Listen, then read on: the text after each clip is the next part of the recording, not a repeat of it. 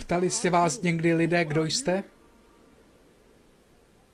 Kdyby se vás lidé zeptali, kdo jste, co byste odpověděli? Já bych pravděpodobně řekl, jmenuji se G T N hříšník zachráněn milostí, spolupoutník na cestě do Nového Jeruzaléma. Tak to bych odpověděl. A kdyby se lidé zeptali, kdo jste jako skupina, kdo jste jako církev, jak bychom měli odpovědět? Kdo jste? Na tuto otázku bychom dnes ráno měli hledat odpověď.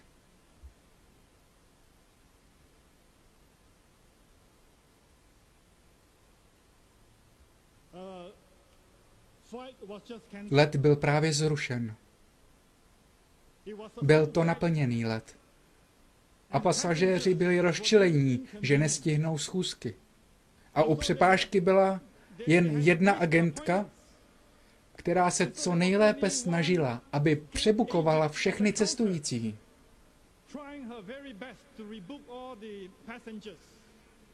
Fronta byla dlouhá a pasažéři byli rozhněvaní. Neměli vůbec náladu, aby něco smlouvali.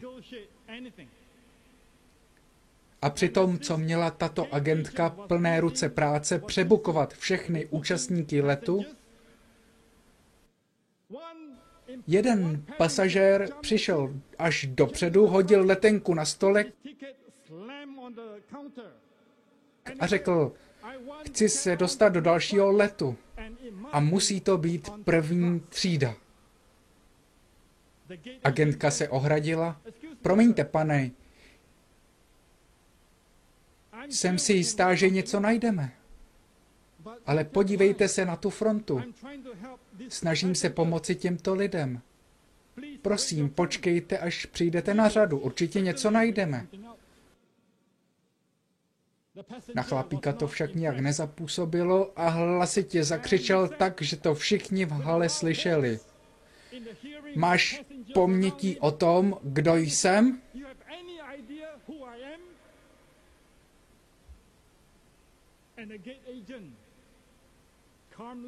A agentka v klidu a ducha přítomně uchopila do ruky veřejný mikrofon letištní haly a všem oznámila.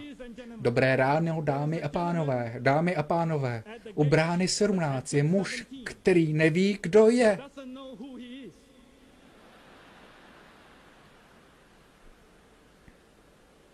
Pokud mu pomůžete najít jeho identitu, anebo znáte jeho identitu, prosím, přijďte k bráně sedmnáct.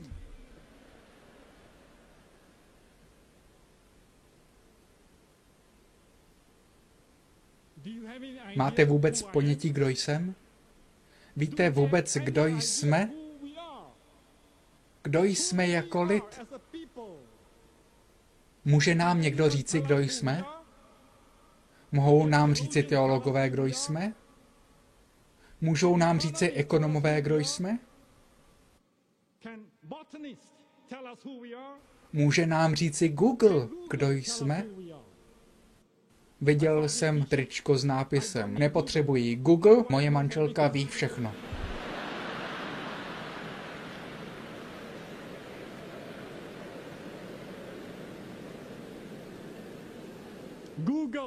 Ani Google nám nemůže říci, kdo jsme. Tím jediným, kdo nám může říci, kdo jsme, není nikdo jiný než sám Bůh. Pokud si však přejeme vědět, kdo jsme, potřebujeme vědět, kdo je Bůh. A Bůh má mnoho vlastností, o kterých dnes dopoledne můžeme hovořit. Základní důležitou charakteristikou je, že Bůh je Bohem zjevení. On se nám zjevuje přes své proroky. Proroctví nikdy nepřišlo z lidské vůle, ale Duchem Svatým pouze nibyše mluvili svatí boží lidé. Dobrým místem, kde se dozvíme, kdo jsme, je kniha Zjevení. Zjevení Ježíše Krista. V raném manuskriptu stálo Jan, Apoštol.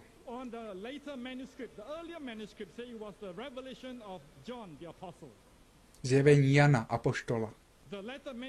Pozdější znění je mnohem pravdivější, protože souvisí se zjevením jedna jedna, kde je psáno zjevení Ježíše Krista. Pro studium knihy Zjevení potřebujete druhou knihu, a tou je kniha Daniel. Takže dnes ráno budeme trochu studovat mezi Zjevením desátou kapitolou a Danielem dvanáctou kapitolou. A buďte při studiu těchto dvou pasáží připraveni odpovědět na čtyři otázky. Zde jsou. Otázka jedna. Co Jan a Daniel viděli? Otázka číslo dvě. Jaké je umístění nohou? Otázka číslo tři. Jaké je umístění rukou? Otázka číslo čtyři. Co dělali? Takže pojďme hned k první otázce. Co Jan a Daniel viděli? K tomu si musíme přečíst Zjevení deset, verš jedna. Tu jsem viděl sestupovat z nebe jiného silného anděla, oděného do oblaku, a nad jeho hlavou byla duha. Jeho tvář byla jako slunce a jeho nohy jako ohnivé sloupy. To je popis mocného anděla. A potom jdeme do Daniele dvanáctého verše. Daniel dvanáct, verš pět a šest. Na to jsem já, Daniel, spatřil, jak jiní dva stojí, jeden na tomto břehu řečiště a druhý na onom břehu řečiště. Jeden řekl muži oděnému lněným oděvem nahoře nad vodami v řečišti: za jak dlouho nastane konec těch podivuhodností? Dobře, tak tady spojíme tedy tyto pasáže dohromady. Co Jan viděl? Co viděl? Mocného anděla. A co viděl Daniel ve dvanácté kapitole? Viděl muže, muže ve lněném oděvu. Takže jsme zodpověděli první otázku. Teď druhá otázka. Jaké bylo umístění nohou anděla a toho muže? Dobře, čteme Zjevení první kapitolu. I postavil nohu svou pravou na moři a levou na zemi. Daniel dvanáctá kapitola. Jeden řekl muži oděnému lněným oděvem nahoře nad vodami v řečišti: za jak dlouho nastane konec těch podivuhodností? Když dáte tyto dvě pasáže vedle sebe, kde byly nohy umístěny. Co se týká anděla, tak měl pravou nohu na moři a levou na zemi. A co ten muž z Daniele dvanácté kapitoly? Obě nohy musí být nad vodami. Otázka číslo tři.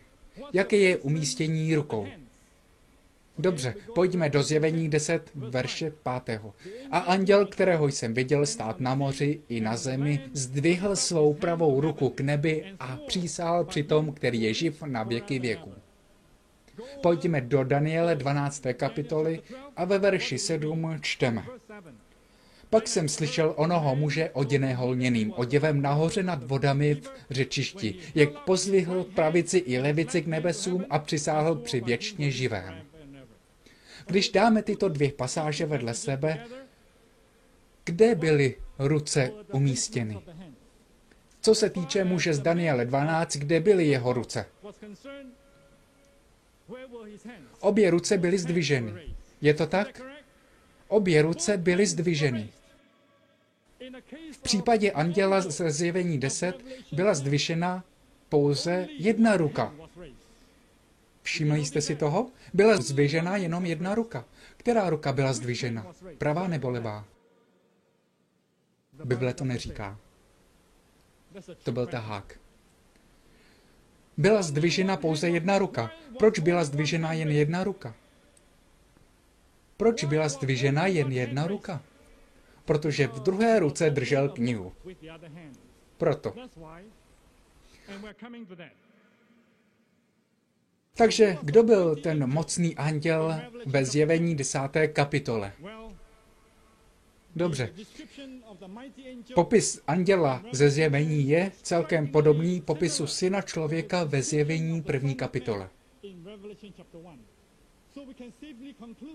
Takže můžeme bezpečně říci, že anděl ze Zjevení deset není nikdo jiný než syn člověka. A co ten muž z Daniele dvanácté kapitoly? Kdo byl tím mužem? Dobře, čtěme Daniel dvanáct, první verš. A právě v tom onom čase povstane Michael, ten velký velitel, jenž zastává tvůj lid. Takže kdo byl tím mužem? Jak se jmenoval? Jmenoval se Michael. Kdo byl Michael? Kdo byl Michael? To najdeme v Danieli desáté kapitole. Vzpomínáte na to, když Daniel byl velmi zmaten poté, co měl od Boha vidění? Nerozuměl tomu. Nevěděl, co to znamená. Tak žádal Boha o osvícení, aby vidění, které dostal, rozuměl. A přišel anděl. Byl poslán od Boha, aby odpověděl na Danielovu otázku. A řekl: Danieli, vyšel jsem teď, abych tě dal porozumět smyslu.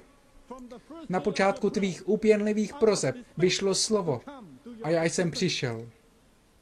Ale byl jsem na cestě odrazen kvůli knížetí Perzie, protože tam byl nepřítel blokující mou cestu. A na neštěstí v Danieli deset dvanáct říká: A hle, Michael, jeden z předních velitelů, mi přišel na pomoc, když jsem tam zůstal u perských králů. Kdo byl Michael?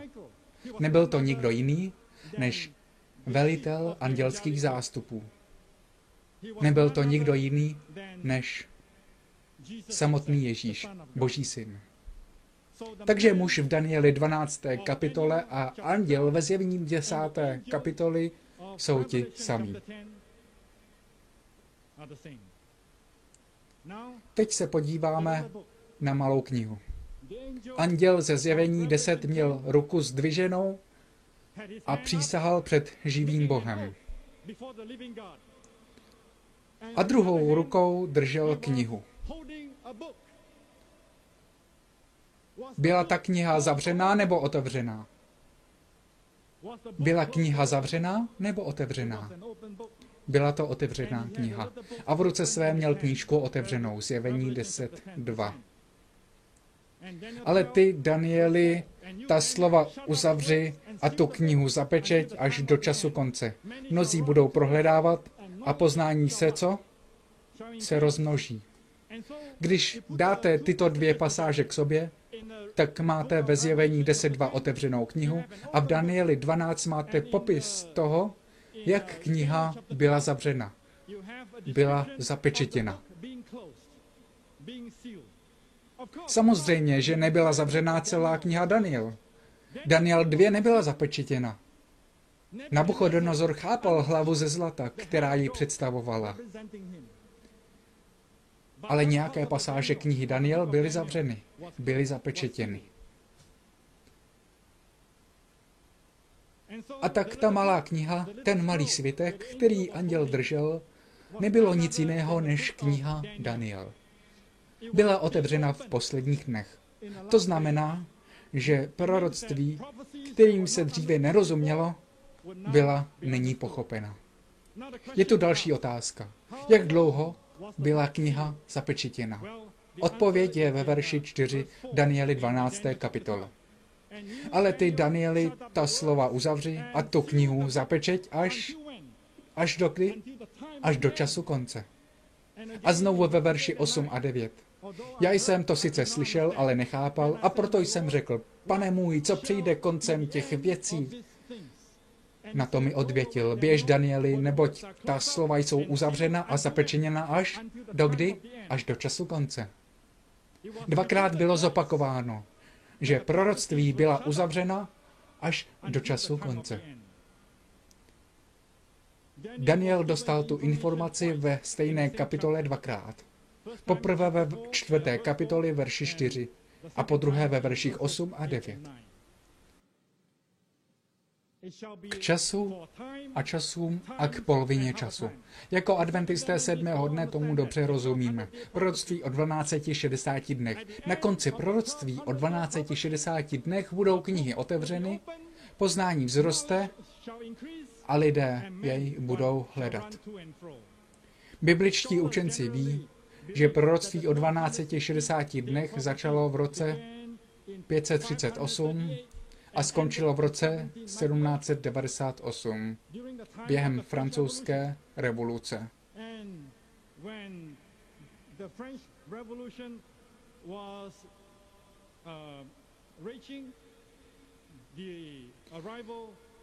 A tehdy bylo otevřeno slovo Boží. A s proroctvím o dvanácti šedesáti dnech jde v ruku v ruce další proroctví, a to je proroctví o dva tisíce tři sta dnech. Učenci obecně věří, že proroctví začalo čtyři sta padesát sedm před Kristem a skončilo osmnáct set čtyřicet čtyři po Kristu. Když proroctví skončí, poznání se rozroste. Kniha Daniel už nebude dále zapečetěna. Může jí být rozuměno. Ve Zjevení desáté kapitole je zajímavý šestý verš k pasáži, kterou dnes studujeme. Na konci verše šest čteme. Už nebude více zpoždění. Co říká váš překlad? Některé překlady píší, že času již více nebude. Nová Bible krále Jakuba říká, už nebude více zpoždění. V řečtině je řečeno kronos uketai estai. Doslova to znamená čas už více nebude. Už nebude více času. Co to znamená?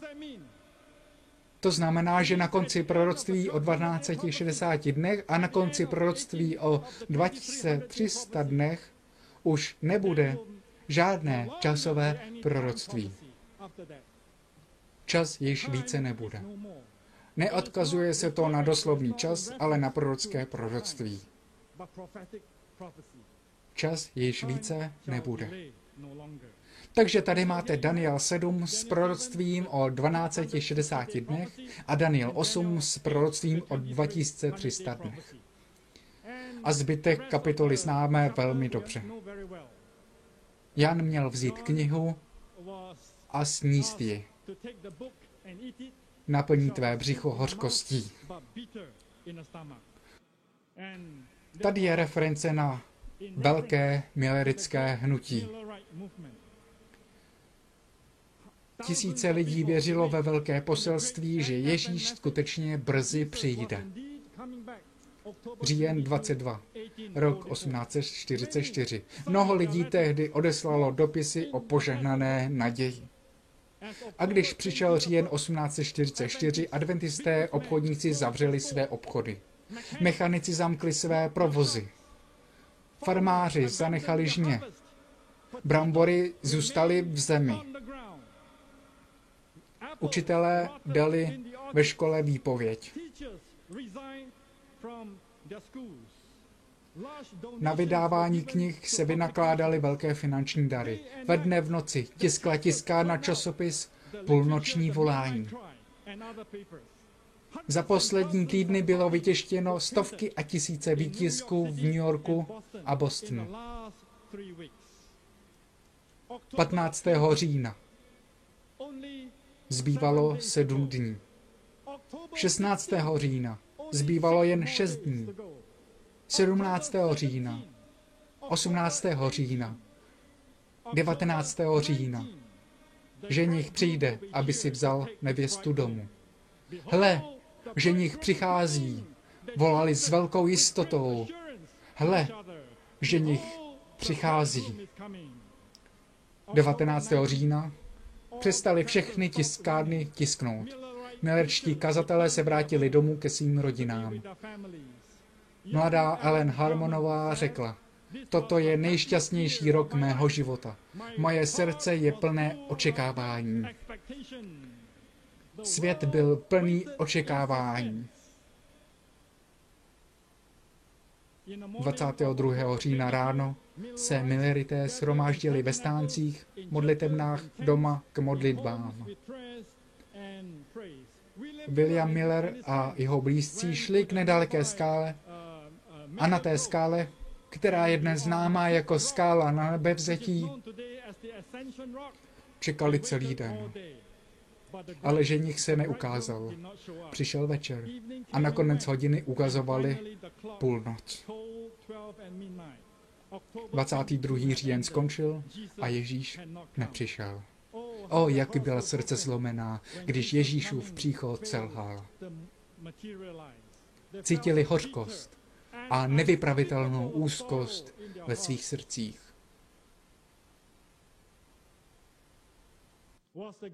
Bylo zklamání v roce osmnáct set čtyřicet čtyři zánikem Milleritů nebo zánikem adventismu, jak se dnes říká?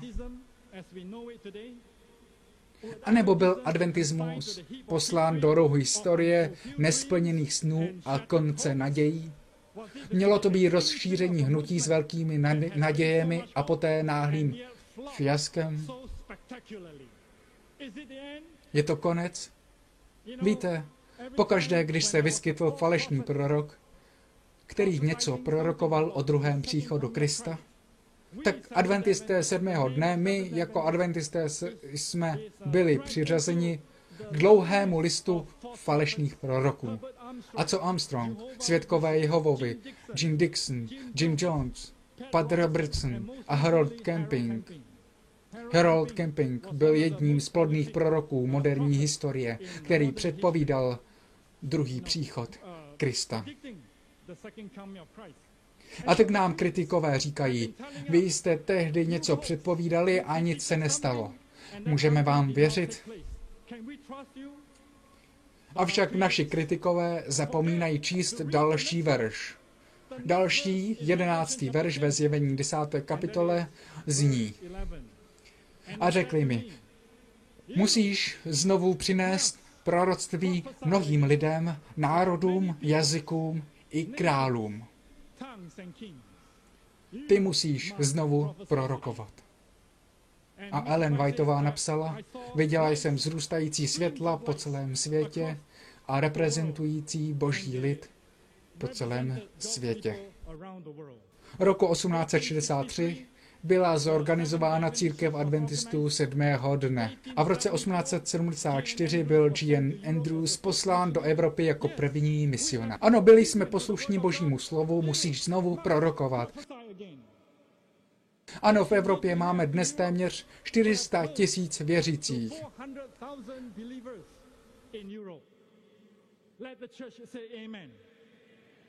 Musíš znovu prorokovat. Ano, v Africe máme dnes šest celá devět milionů Afričanů. Jejich jména byla napsána do knihy života. Ano, znovu jsme prorokovali.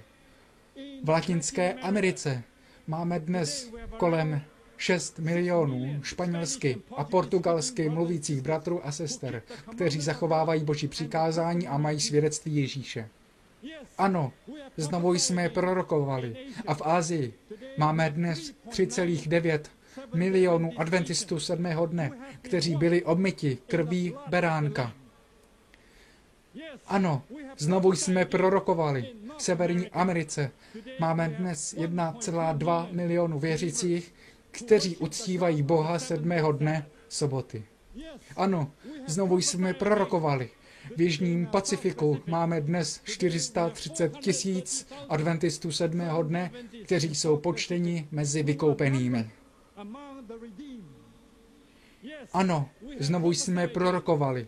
Na Středním východu a Severní Africe máme dnes tři tisíce čtyři sta dvacet tři adventistů sedmého dne, kteří se nepoklonili před Bálem.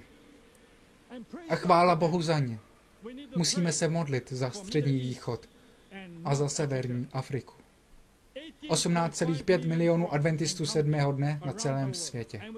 Chvála Bohu za jeho odměnu, že jsme znovu prorokovali, že splnil své zaslíbení.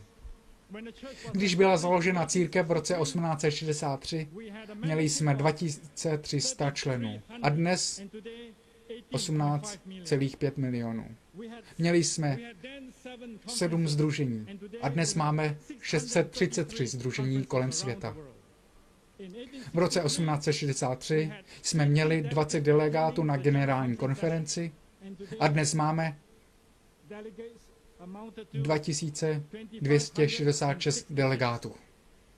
V roce osmnáct set šedesát tři jsme měli sto padesát modliteben a dnes jich máme sto čtyřicet osm tisíc. V roce osmnáct set šedesát tři jsme měli jednu budovu nakladatelství a dnes jich máme šedesát tři. V roce osmnáct set šedesát tři jsme neměli žádnou školu, ale dnes máme téměř osm tisíc základních, středních škol a univerzit. V roce osmnáct set šedesát tři jsme neměli žádnou nemocnici. Dnes máme sto sedmdesát tři nemocnic po celém světě.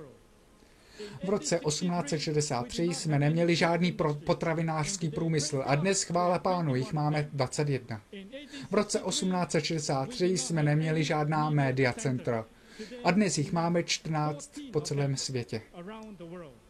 Ano, musíme znovu prorokovat. A musíme v tom pokračovat, dokud Ježíš nepřijde. A když se díváte do Zjevení deset, je to všechno? Je ještě něco víc. Zjevení deset nám popisuje historii církve. Zjevení dvanáct nám říká o charakteristikách církve. A co Zjevení čtrnáct? Zjevení čtrnáct nám říká o poselství církve. Takže máme vedle sebe tři kapitoly. Zjevení deset, Zjevení dvanáct, Zjevení čtrnáct. Dnes lidé trpí ztrátou paměti. Když otevřou ledničku, tak si nevzpomenou, jestli mají něco vyndat nebo dát dovnitř.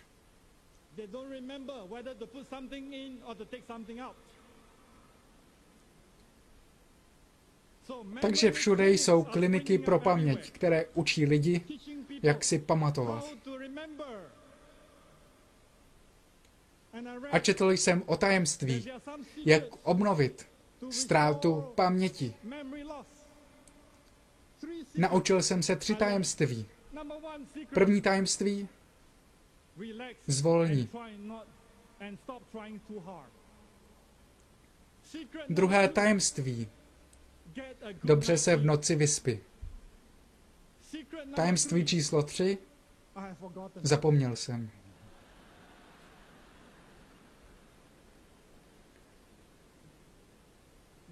Bože, nedej, abychom zapomněli. Bože, nedej, abychom zapomněli na to, kdo jsme jako lid.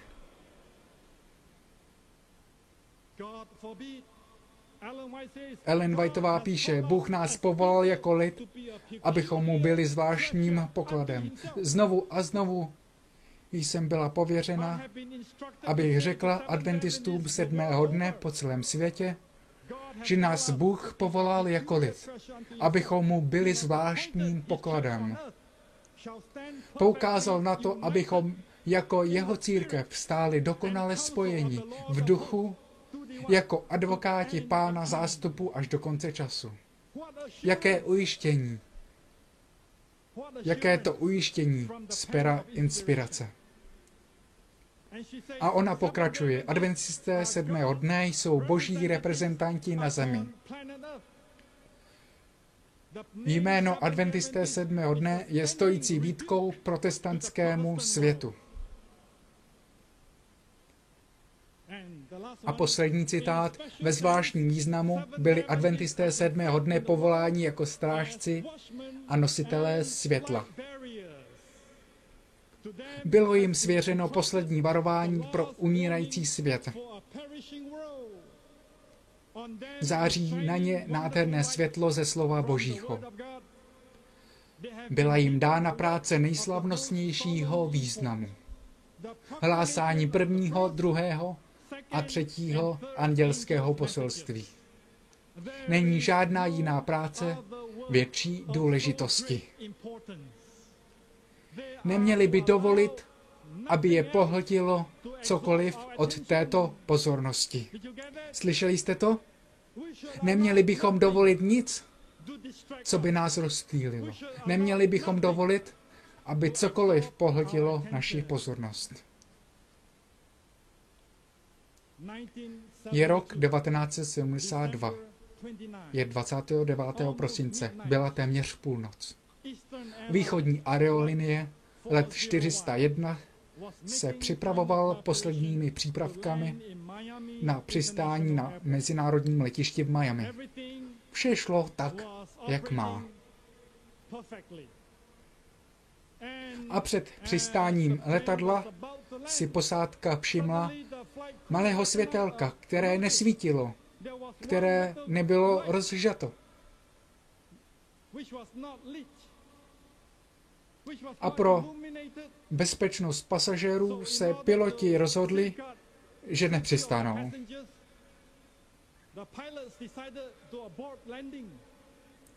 A šli znovu nahoru na prolet kolem a hledali přitom, v čem by mohl být problém. Prohlédli všechny spínače a vypadalo to, že fungují dobře. Následně byli rozptýleni hledáním problému kontrolky, která jim označovala, zda byla přistávací kola správně vytažena.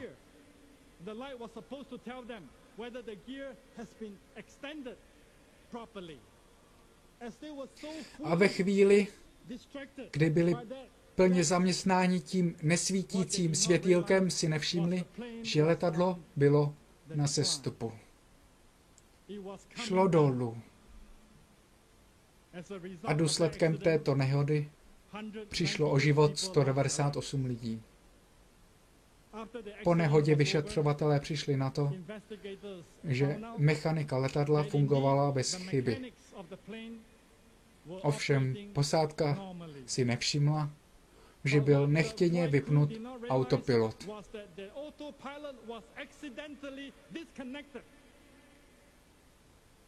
Piloti byli rozptýleni oním malinkým světýlkem.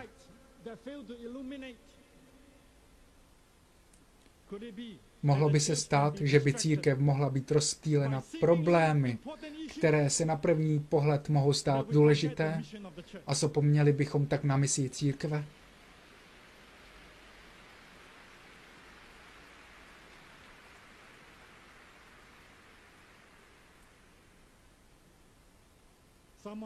Někdo řekl, církev může léčit nepříjemné svědění, zatímco pacient umírá na choleru. Svědění může být rozptýlením.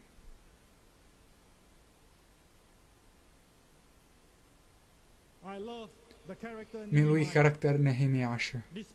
Bez ohledu na velkou opozici vůči jeho projektu o znovu postavení hradeb Jeruzaléma odmítl přijít. Ve skutečnosti ve všech případech byl svými oponenty přesvědčován, aby udržel bezpečnost města a aby s nimi smlouval. On řekl, konám velkou práci. Mám misi, kterou musím konat, proto nemohu přijít. Proč by měla práce přestat, pokud bych ji opustil a přišel k vám? Nehemiáš odmítl přijít. Měla by církev odejít z hradeb? Ne. Je šedesát tisíc důvodů k neopuštění hradeb. Protože je nám řečeno, že šedesát tisíc lidí umírá každý den v okně deset čtyřicet. A mnoho z nich umírá bez naděje o Ježíši Kristu. Je šedesát tisíc důvodů pro církev adventistů sedmého dne, aby neodešla z hradeb.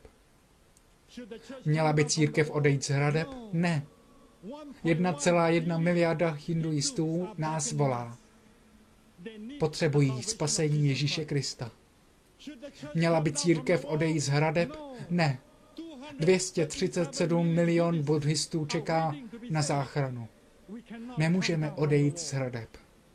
Měla by církev odejít z hradeb? Ne. jedna celá jedna miliónu muslimů z dvaceti osmi zemí v okně deset čtyřicet nás volá. Měla by církev odejít z hradeb? Ne. Miliony obyvatelů města čekají na vysvobození předtím, než budou města nakonec zničena. Konám velkou práci. Nemohu přijít. Nemohu přijít dolů. Církev ušla dlouhou cestu od beznaděje k misii. Selhali jsme v porozumění proroctví, ale poslechli jsme Boží slovo, abychom znovu prorokovali. A vidíte, jak nám Bůh žehná. Dnes ráno vás chci vyzvat. Čas, ve kterém žijeme, je výjimečný čas. Chci vám říci, nemáme dalších pět let.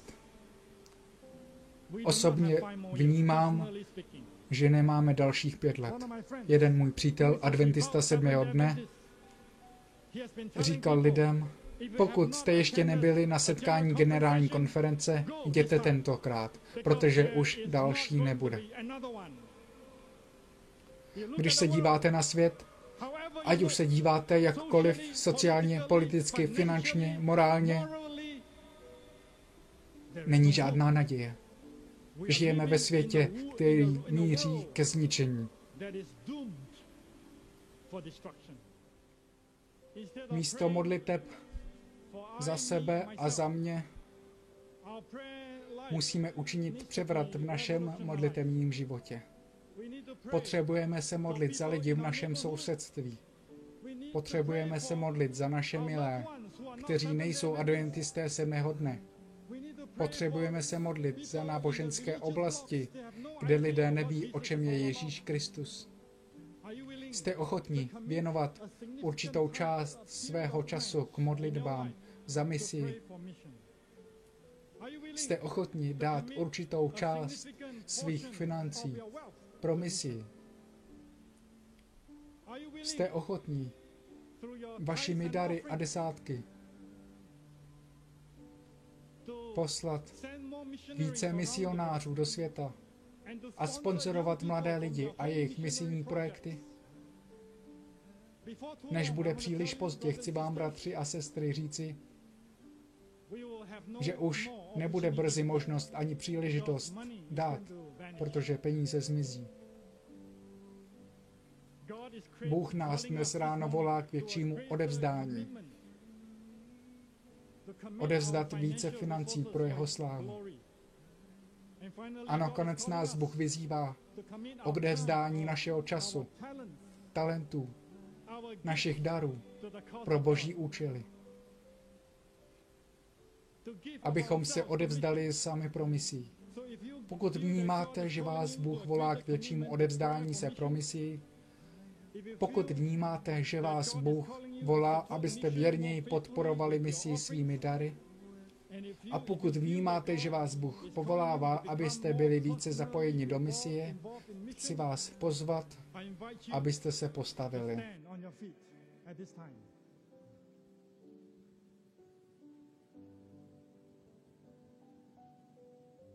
Modleme se. Drahý Pane, děkujeme ti za Ježíše. Děkujeme ti za to, kým je a co znamená pro naši církev. On je první i poslední, počátek a konec. Je náš stvořitel, vykupitel a přicházející král. Děkuji, že nám říkáš, kdo jako lid jsme. Zvláštní lid se speciálním poselstvím ve výjimečném čase, ve kterém žijeme. Prosím, dej, ať jsme věrní služebníci. Dej, ať jsme věrnými správci. Odej mi naši letargii. Posilni naše slabé ruce a kolena. Naplň nás svým sladkým duchem. Dej nám postní déšť ke zmocnění církve, ke zvětšení tvého království na zemi, aby Pán Ježíš mohl brzy přijít. Prosím, přijď brzy. Toto je naše modlitba a v Ježíšově jménu. Amen.